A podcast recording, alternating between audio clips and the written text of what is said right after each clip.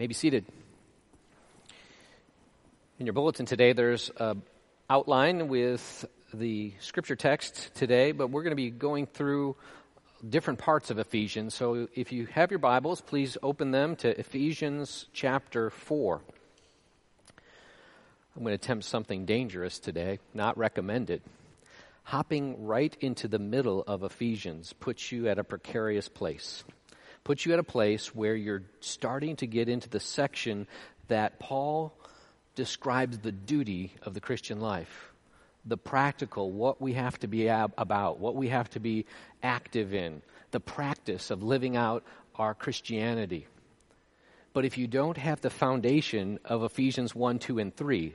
the first three chapters that are full of duty, of doctrine, of truth, of grounding, who you are, your identity in Christ. If you don't understand your calling in the first three chapters, chapters 4, 5, and 6 just sound like a bunch of rules.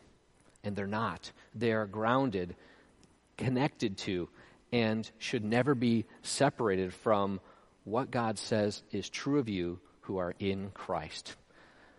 I want us to keep that foundation in mind. I'll draw us back a number of times to the first three chapters to give us the grounding for the call to unity that Paul calls us as Christians to.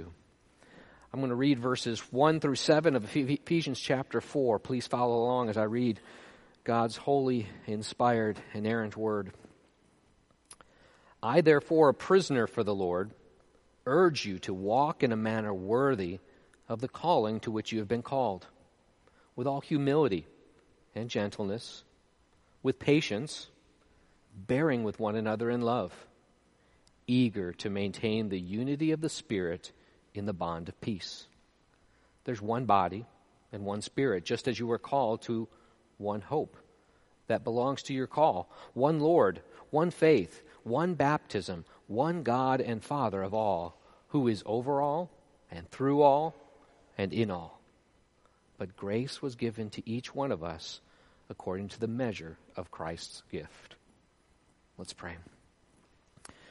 Father, again, we are in awe of your word. It is truth, and you work that truth into our lives by your powerful Holy Spirit. So we ask, as we do every week, that your Spirit would actively illumine the Word so that we can understand its truths.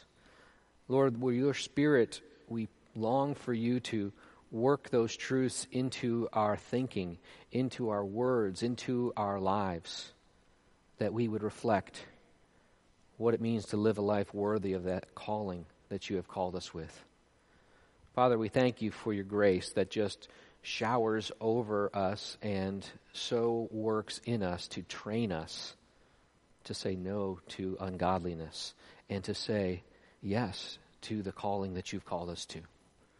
Lord, would your Spirit be present among us, working and changing us? We pray this in Christ's name. Amen. In this Christ-commissioned unity series that we begun in John chapter 17, we looked at the prayer that Jesus prayed for you and for me, that we would be one even as the Father and He are one. That unity in the Godhead is the unity we should share with one another who are in Christ.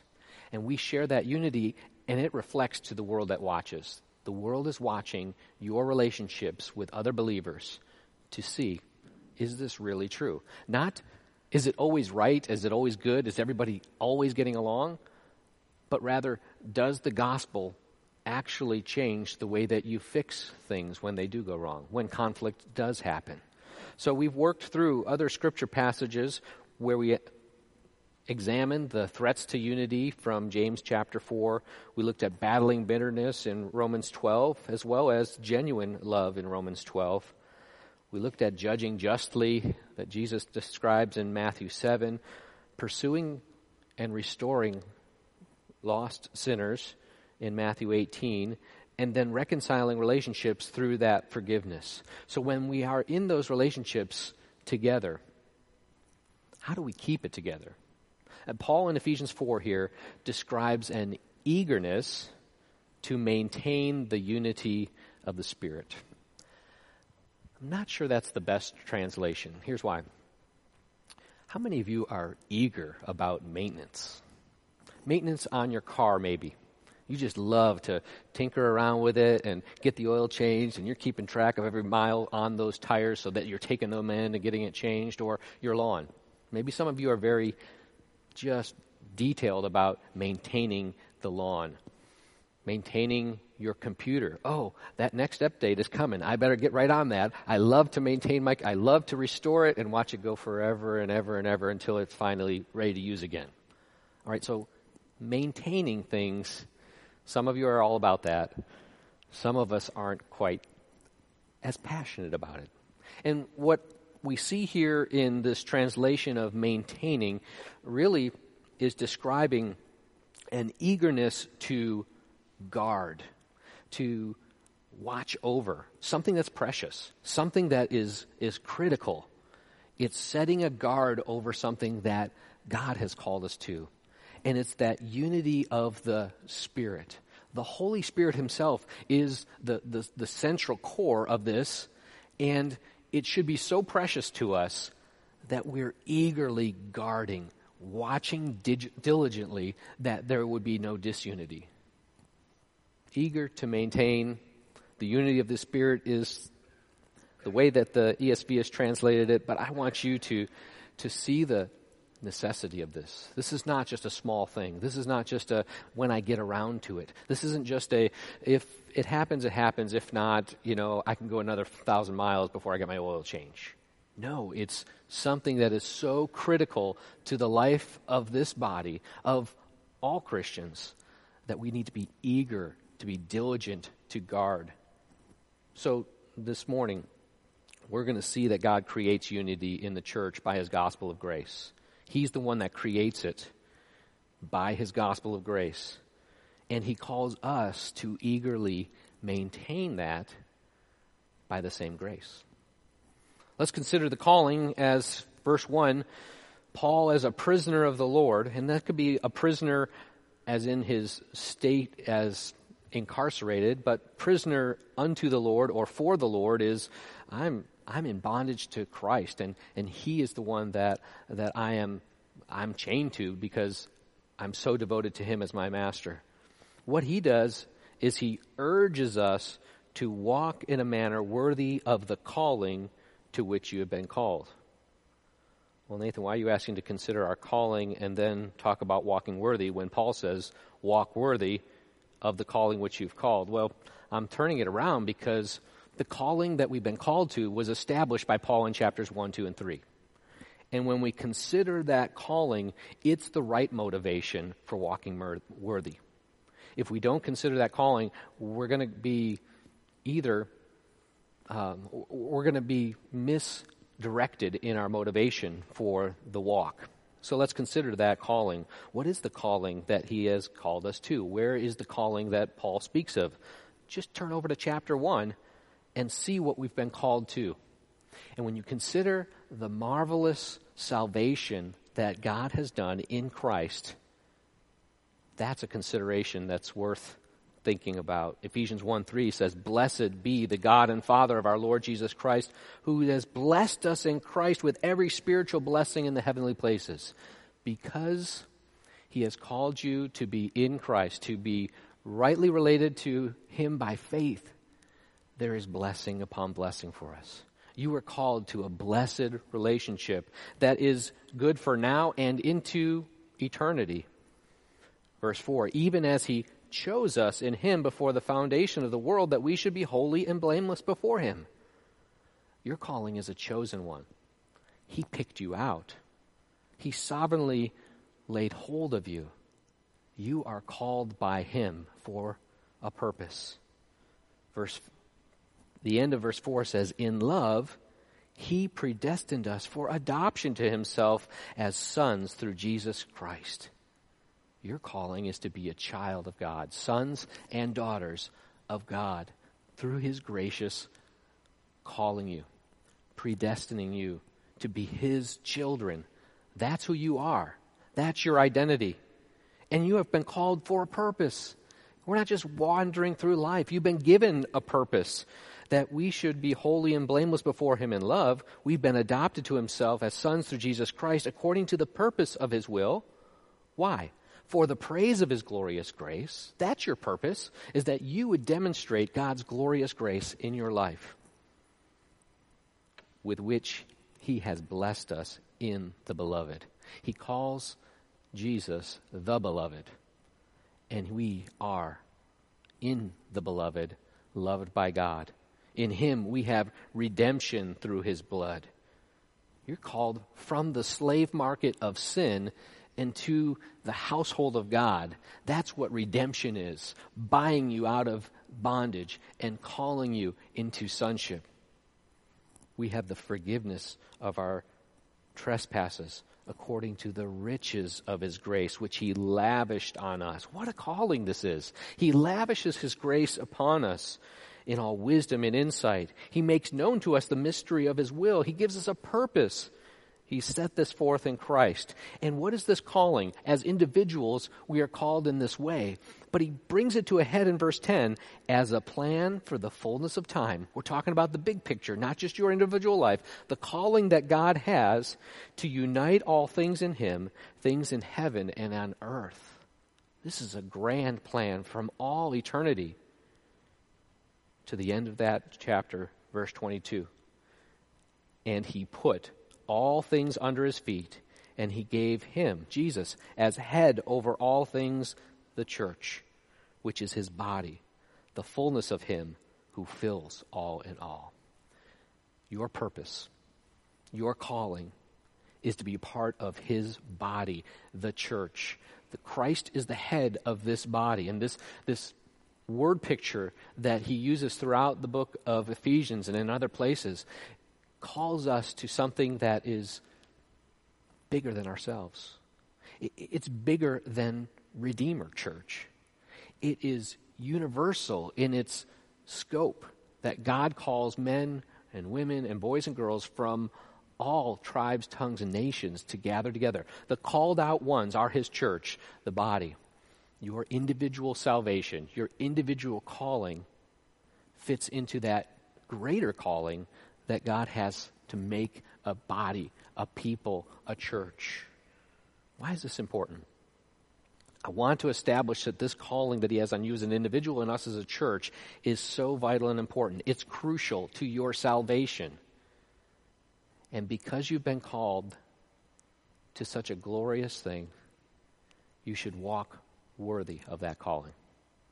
This word worthy is an interesting word. It's axios, which means having the weight of another thing and so being of like value or worth as much. Worthy is literally bringing up the other beam of the scales, and henceforth indicates equivalence. In other words, axios has the root meaning of balancing the scales. What's on one side of the scale should be equal in weight to what's on the other side of the scale. So a life that is walking worthy of the calling means that as great and marvelous and wonderful as this calling you have in Christ is, your life should match that. It should balance. It should be a reflection of your calling. Walking worthy, Paul decides to give us kind of a list of traits that will show up in us as we are living out that calling, as that grace is flowing through us into our actions and into our attitudes, the words that we choose. What does it look like, verse 2, when we walk worthy? Well, we walk with humility and gentleness, with patience, bearing with one another in love, eager to maintain the unity of the Spirit in the bond of peace. I think those first four traits, humility, gentleness, patience, and forbearance, are motivated by verse 3, because we need to be eager, diligent to guard the unity of the Spirit in the bond of peace. You see, this is the calling that we have, the unity of the Spirit, this bond of peace. Why should we be so diligent to guard this? How can we be diligent in guarding it? Paul says, here's four ways that I could see you guarding this unity. And it starts with humility. Humility was described in Tim Keller's booklet, The Freedom of Self-Forgetfulness, he quotes C.S. Lewis. He says, C.S. Lewis in Mere Christianity makes a brilliant observation about gospel humility. What is that? At the very end of the chapter on pride, if we were to meet a truly humble person, Lewis says, we would never come away from that meeting thinking that they were humble. They would not always be telling us that they were a nobody, because a person who keeps saying they're a nobody is actually a self-obsessed person. The thing we would remember from meeting a truly gospel humble person is how much they seem to be totally interested in us, because the essence of gospel humility is not thinking more of myself, not thinking less of myself, it's thinking of myself less. Fixated thinking, gospel humility is thinking of others, putting others first. It's the Philippians 2 humility that Jesus, in giving up the glories of heaven so that he could humble himself for our salvation. Humility is, by definition, lowly thinking, a humble attitude, modesty about our own abilities, without arrogance. It's the opposite of pride. Contemplating what we were before grace filled us from the lifted us from the miry clay should cause us to have a humble attitude. Has the gospel worked humility in your heart? Gentleness is an interesting word that it's defined as consideration of others, restrained patience, it's meekness, it's patient trust in the midst of difficult circumstances. It suggests having one's emotions under control. It's the opposite of self-assertion and rudeness and harshness. It's not weakness, but it's knowing how to get angry at the right time for the right reason. People who are angered at every nuisance or inconvenience to themselves know nothing of gentleness, meekness. The meek person doesn't have to fly off the handle because he is everything under the Spirit's control, yielding to the Spirit's control. Patience is this term for long suffering. It's translated in the King James Version. It's holding out under that pressure longer and longer. It's not being quick to or easily angered. It's bearing under that trial. The Greeks used it usually meant patience with people. It's the ability not to lose patience when people are foolish, not to grow irritable when they seem unteachable. It's the ability to accept the folly, the perversity, the blindness, the ingratitude of men, and still remain gracious and still toil on. That's hard to come by, isn't it? Because people are annoying. People are tough to get along with. People are a challenge. We're called to live with patience. This last term that he uses is a bearing with one another in love. Other places you'll hear it called forbearance. And it's showing tolerance. And tolerance has gotten a bad rap today, I think, because people are tolerant over things that we ought not to be tolerant over according to God's word. But we tend to be less tolerant about the things that we should be tolerant of. We should bear with one another's infirmities and their weaknesses. This forbearance is having it's literally to hold oneself upright or firm against a person or thing, to bear up with, to bear with, to tolerate. It pictures restraint under provocation and includes a liberal allowance for the faults and failures of others. One person described it as that little yippy dog puppy who is just all over that big dog who just is putting up with it, and it's yip, yip, yip, yip, move, move, move, bam, bam, getting in the way and frolicking around, and the big dog is just, I could snap you just in half, but I'm going to be restrained. I'm going to forbear with your antics. That's the kind of worthy walking that God wants us to have. Now, if you hear me in this sermon saying, okay, now here's what you got to do. Get your pens out and write your list down of all the things I got to be humble. I got to be gentle. I need to be patient. I need to bear with other people more. That's what I got to do. I'm going to try harder, do more.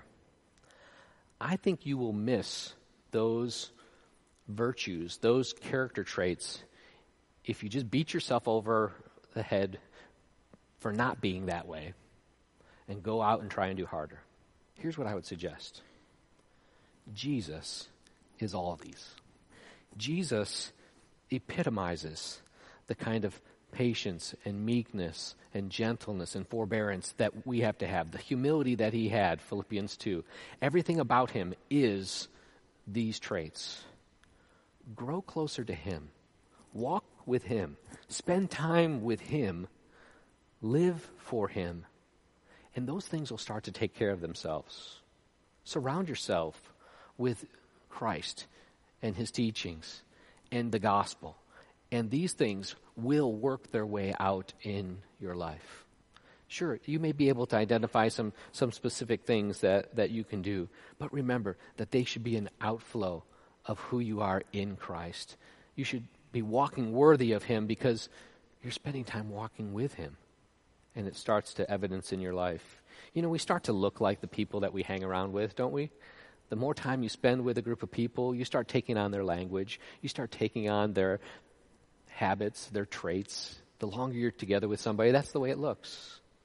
Wouldn't it be marvelous if the longer we spend with Jesus, we start to live out these character traits in our lives?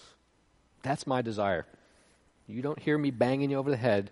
Be more patient, be more humble, be more gentle, forbear more. I want you to walk with Jesus more and just see what happens as he takes care of that. Look at this next section. It kind of blows me away that he's eager to maintain the unity of the Spirit in the bond of peace. This bond of peace is something that is Spirit-wrought, that the peace that God bonds us together with starts off with, as we remind you every week, that peace that we have with God. And the Spirit brings that peace to mind as we seek peace with one another.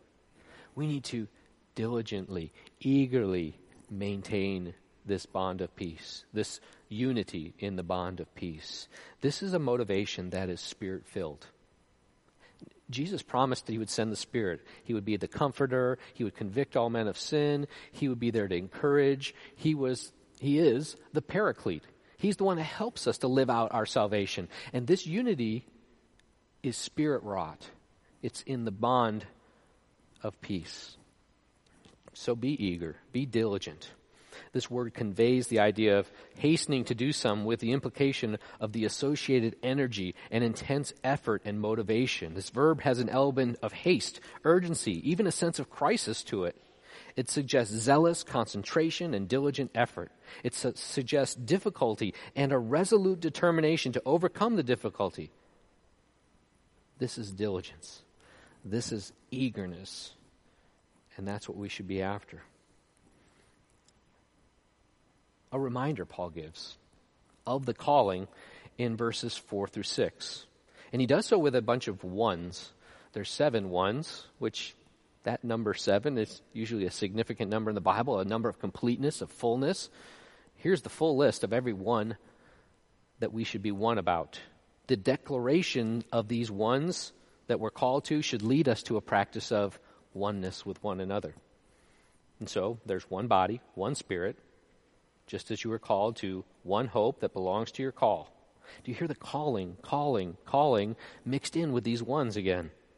One Lord, one faith, one baptism, one God and Father of all, who is over all and through all and in all. These are the ones of your calling. He starts with one body.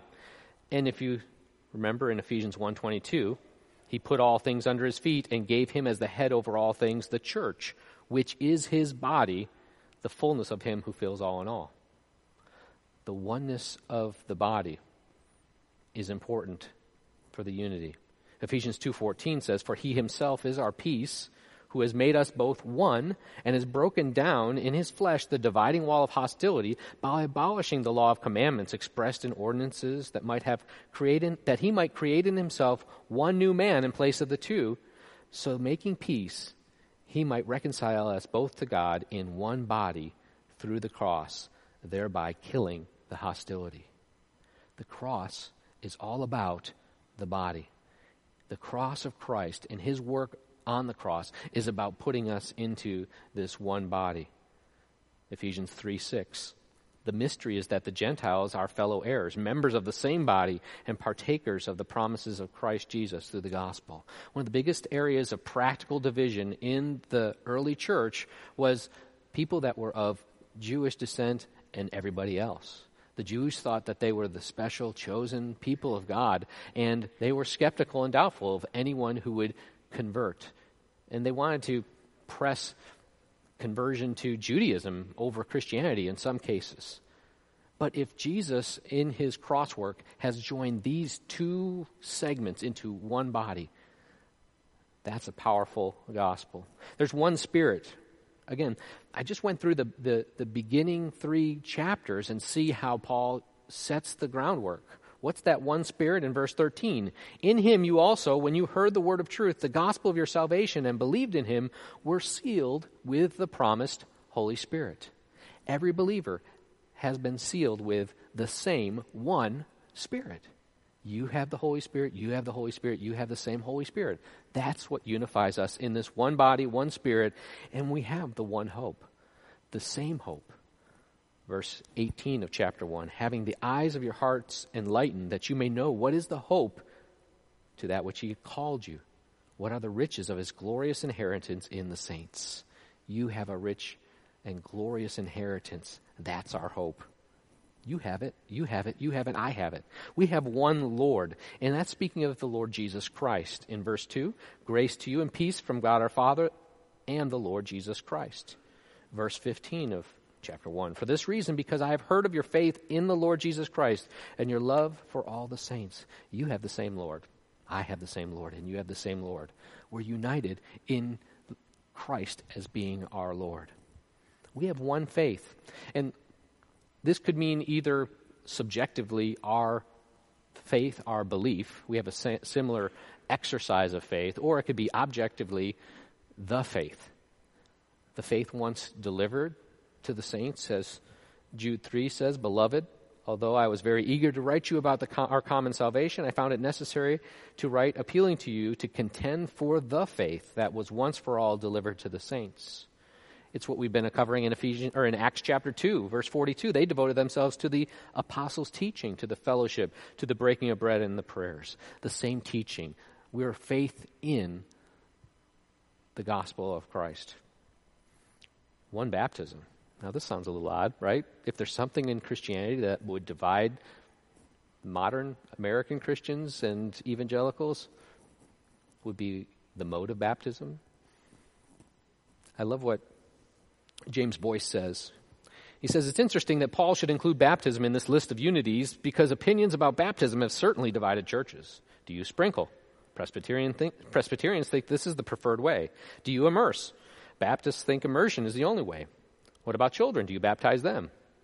Paul is not concerned here with the modes of baptism, but with what baptism signifies, namely identification with Christ. That is the unifying thing. Have you been baptized into Christ? I don't care how you were baptized. I don't care whether it was in a baptistry or a stream, whether it was in a little bit of water, a lot of water. Have you been publicly identified with Jesus Christ? That's the issue. And if that's the issue, then before the world, we are identified together with Jesus Christ and must stand together for him. We're united to Christ. And that is signified, symbolized in our being baptized. That unity that we have in Christ. And finally, there's one God and Father of all.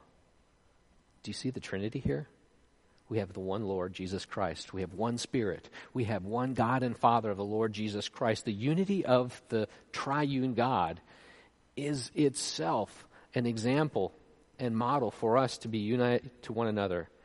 1:17 says that the God of our Lord Jesus Christ, the Father of glory, may give you the spirit of wisdom and of revelation in the knowledge of him. It's one of those occasions where we have all three members of the Godhead spoken of in one verse, this unity of the Trinity. all this oneness is the grounding for our calling to live out one with one another. Verse 7 wraps it up. It really brings it to a head. But grace was given to each one of us according to the measure of Christ's gift.